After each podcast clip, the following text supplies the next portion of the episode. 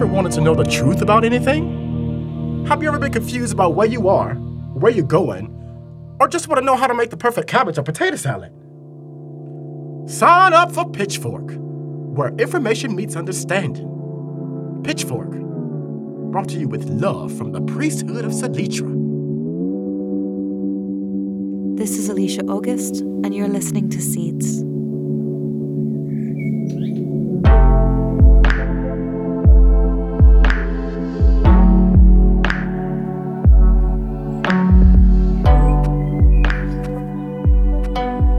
Days after the trial, I was pretty happy with my work.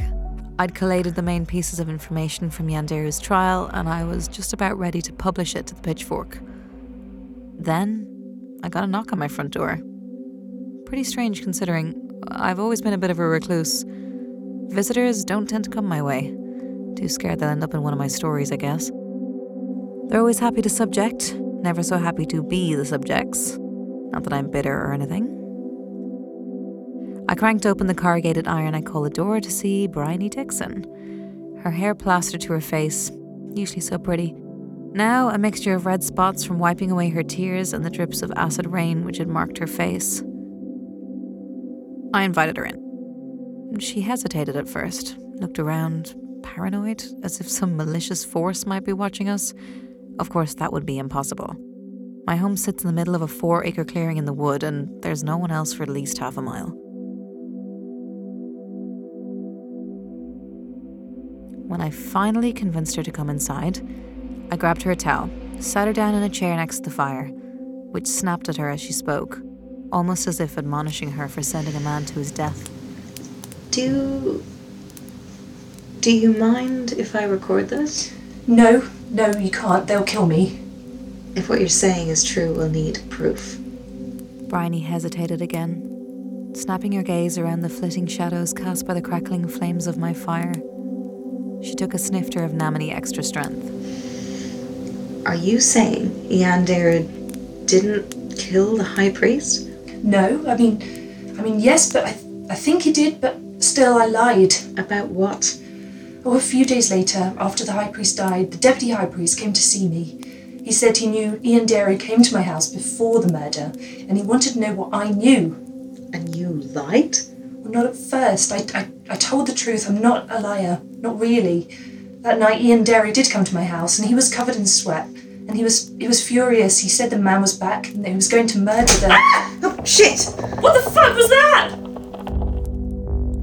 I probably should have warned her, but to be honest, I just try to forget they exist. Now and then, in my house, I see a couple of rats. Huge things, the size of my arm, literally. The weird thing is, it seems to be a different couple of rats every time. You can tell because they've got unique fur and mangled faces. There's this one in particular that I've seen recently. It's white with a long brown stripe going from its inverted nose going all the way down to the tip of its tail. Hey, it might be cute if it wasn't a giant rat. I guess that's what would have happened to us too, if Frinka hadn't figured out how to deradiate the water. They only appear every now and then, so it's never been much of an issue. That's what I tell myself, anyway. But I'm pretty sure deep down, I'm just scared to find out where they're coming from. After all, it's kind of my own fault for turning my clearing into a wildlife resort. If anyone knew how many pests lived on my property, probably burn it to the ground on the off chance that Alicia August might start the next cholera outbreak. Once, when I was feeling particularly brave, drunk, I tried to find out where their nest was. I followed the smell of piss, but then I mean, everywhere smells like piss, so I guess I went where the piss was strongest. Anyway, the smell finally lured me to my toilet room. I'd always assumed the smell was just the kind you'd expect from a toilet, especially one with an overflowing cess tank, but when I got down to sniff the floor, it was pretty overpowering. I thought about ripping up the floorboard, but then I chickened out. What if there are hundreds of them down there? There are some truths I'd rather not know. especially when it involves disease ridden mutant rats living in my house. Was that a rat? No, it's just like a like a squirrel or something. Oh, okay. After a couple more drinks, Bryony finally calmed down. She asked if she could use my bathroom. She'd had a few drinks at this point, and we both had. Most people won't allow guests to use their toilets, but I'm not like that. If I'm going to get sick, then screw it, I'll get sick. The heavy rains had put out most of my fire. While Bryony was occupied, I tried to start a new one, but my flamer was dead. When Bryony flushed the toilet, my cess tank overflowed again. I know they stopped cleaning our tanks because of the outbreaks, but come on, this is surely worse. She handed me a huge metal flamer. I used it to light the fire and then tried to hand it back to her. It's yours anyway. No, it's not. Yeah, you lent it to me ages ago. I've never seen it. Just keep it then. Anyway, when she sat down, she told me what happened the night of the murder, start to finish. Ianderu came to her house at about nine in the evening, trying to convince Bryony to believe in his original crazy story. The one about the space clone who kidnapped his wife. Now he thought the space clone was back and intended to murder the high priest. I did ask him why, but he, he just wasn't making any sense. He just kept saying messages from God. Like, messages from God? I, I asked him where God was, why God chose him. He got up really, really close to my face. He said, It's a secret. And I just, he was just, he was just so close and I, I, I just humoured him. When Ianderu realised he could never convince her, he left at about 10 o'clock, maybe a little while after. But at the trial, you said he left at nine thirty. Yes. Why? Well, the deputy high priest said he knew Ianderu had come to see me and that I could help in the investigation to put him away. I told him what I knew, but he said that wouldn't work. Why? He said the murder happened at around 10.15. Mrs. Namony saw him at 10. If Ianderu did murder the high priest, then he must have left here earlier. He asked me if I could be confused about the time. Are you No. confused? Right after he left, I knelt down for my recitations. Did the deputy high priest ask you to lie? He asked me to tell the right truth.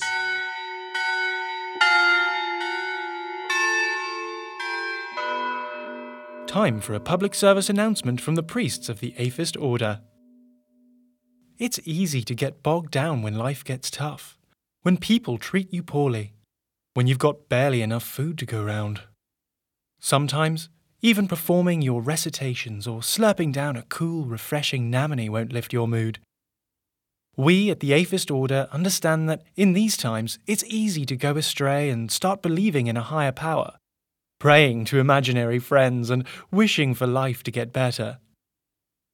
If you know of anyone suffering from metaphysical ideations, you can report them directly to the Aphist Order without fear of retribution against you, your other friends, or your partner.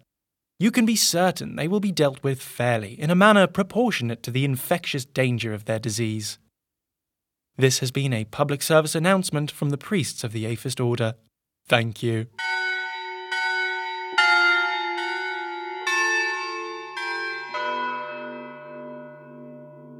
He said that he already knew that Ianderu killed the high priest.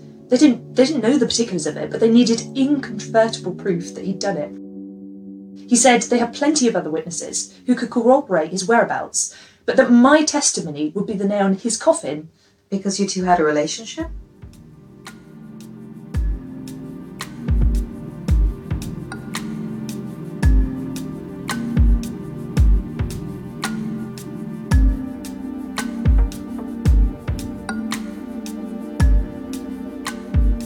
Bryony didn't answer that directly, but we both knew the answer.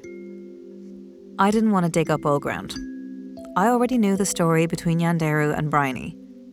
I'd help her deal with her guilt after Angela, Ianderu's wife, had passed away. Understandably, Bryony blamed herself, although I did and still do blame Ianderu. Ianderu was Bryony's doctor and delivered her first two children. Over time, they got to know each other, and then, when Bryony's husband died of cholera, Dr. McConnell comforted her. A little too much. Bryony and Ianderu's affair lasted for the rest of the following year. When Angela found out, Ianderu stopped seeing Bryony on a personal level, but being the only fully qualified doctor in Salitra at the time, he continued to treat her. Despite telling Angela that the affair was over, Bryony didn't think Angela would believe her, and she was right. Angela petitioned the High Council to prosecute Bryony for seducing her husband, an otherwise happily married man. For some reason, the High Priest refused to prosecute. The grounds of that decision were never released. According to the Book of High Law, adulterating seduction carries a minimum prison sentence and reintegration of three years. Do you think that's why Angela killed herself? How could I not? It's my fault. Mine and Yandy's. She thought Keely was his. I couldn't blame her for that. Of course she would think that. But Yandy wasn't the father. We, we stopped it all way before Keely. Do you think that might have influenced Ianderu's descent into madness? Maybe on some level he blamed himself for Angela? I think he couldn't deal with the stress of knowing that Angela's death was his fault, our fault. He made up a story that made somebody else the villain. Everybody bitches about him. They say that he's lying, but I, I think he believes that story. I think he has to. If he didn't believe it, then then This is weird for me. I always knew Bryony as the outgoing girl who never ever cried. She was always a shoulder for other people to cry on. I remember when we were about 11 years old, my dad got me my first ice cream, straight from the dairy farm you know, down on Redemption Road. I licked that ice cream and then it fell, and it splattered all over the ground. Bryony gave me hers instead. Another time, years later, she helped me to get my first interview, back before I thought being nosy could make me my living. She supported me. That's Bryony, not this crying wreck. It makes me think what she's saying is true, but then I thought what she said on the stand was true as well. This was like trying to unpack one of those old Nolan fables. You know, those stories where you instinctively know there's more here than meets the eye. You just can't tell what, but then sometimes maybe you're just filling in the gaps with your own imagination. I circle back to something she said earlier. Everyone in Salitra had always assumed that Keely was Ianderu's son, and no one really seemed to care. Not many people liked Angela anyway.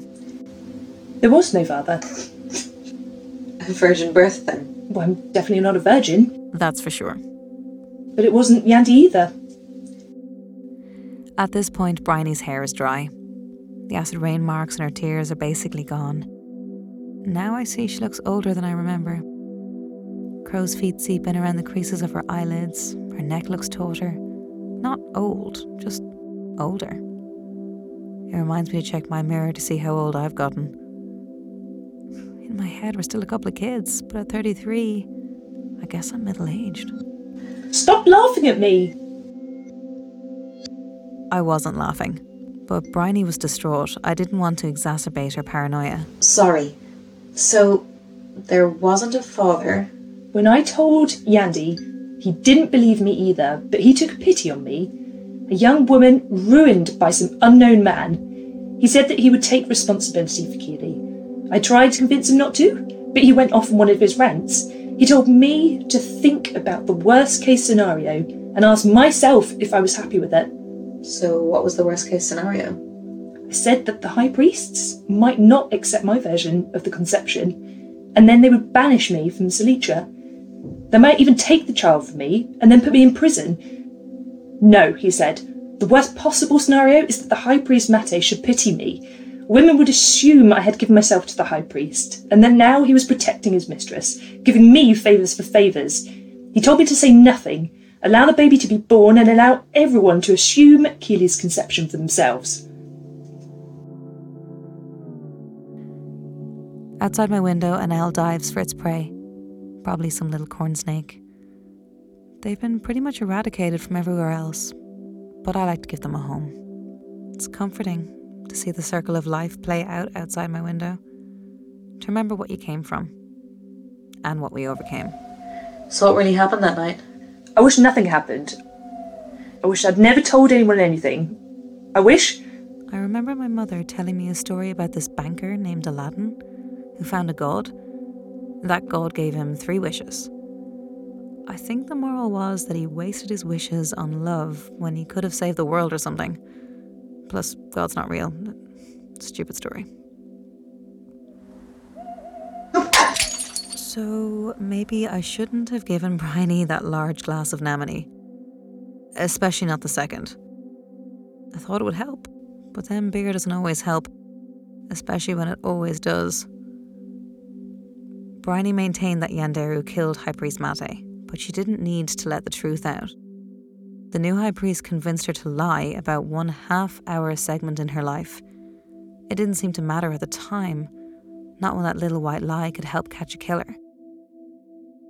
But then Bryony's conscience weighed down on her. The new high priest told her that Ianderu would be imprisoned for life. But still, just prison.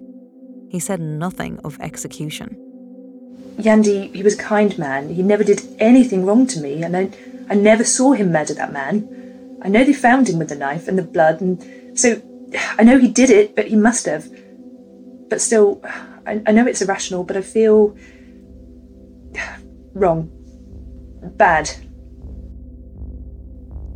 She's right. Right? Ianderu had to have murdered Mate. Nothing else makes any sense.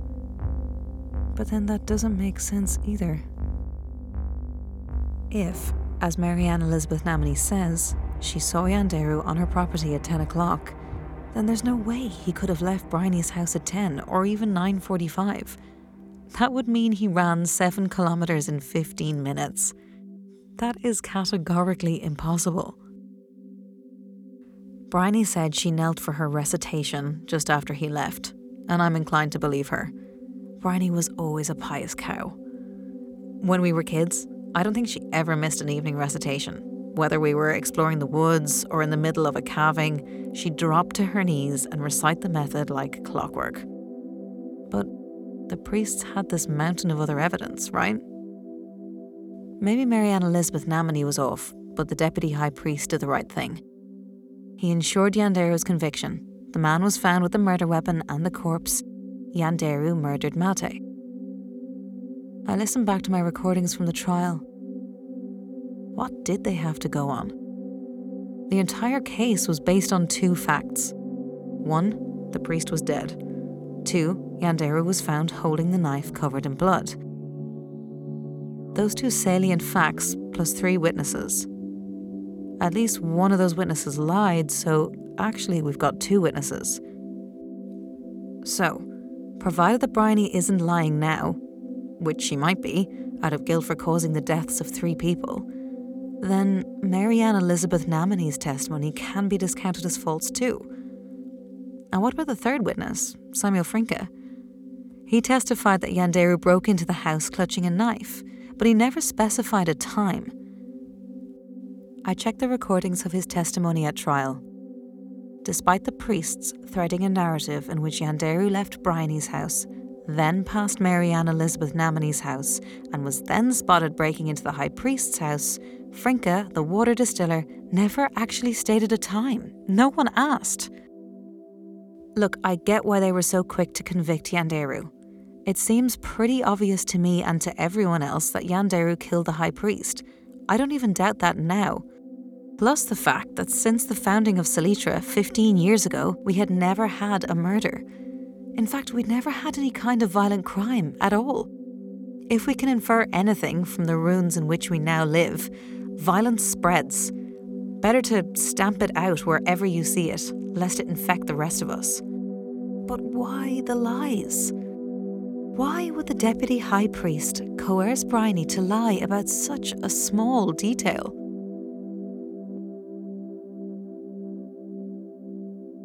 Bryony's visit left me with more questions than answers. Before she came, I had the whole thing pretty much wrapped up. But now, the whole narrative had fallen apart.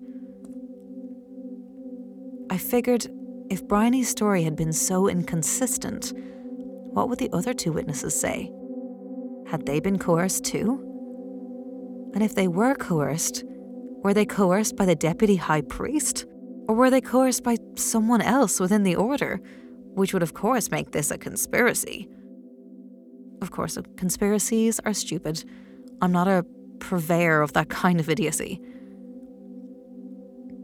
But if Ianderu was being framed in some sort of cabalic conspiracy, then that cabal would have to comprise no less than seven people, probably more, including Blabbermouth Murphy, who just can't help but talk about his hard work on the trial at his local Namini, and every other Namini that'll accept bad credit.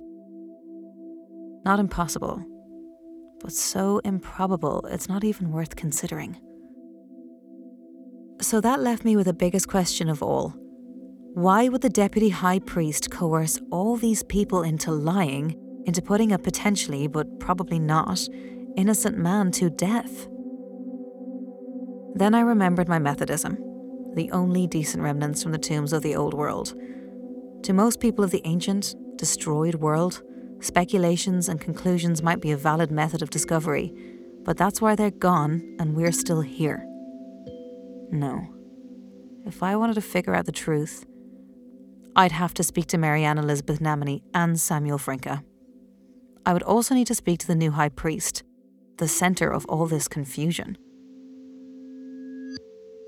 That night, after Bryony left, I lay in bed, in that teetering moment between dreaming and wakefulness. I felt like I was falling and I jolted upright. I hate that feeling. Anyway, something occurred to me. If the deputy high priest really had coerced all of those people, he probably wouldn't take too kindly to my snooping around. If I was going to confront him, I would need evidence of his lies. And I didn't intend to just use flaky witness testimony. I wanted solid proof.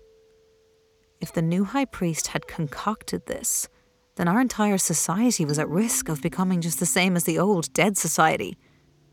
Dead. I fell back, listened to the circle of life I'd created outside my own window.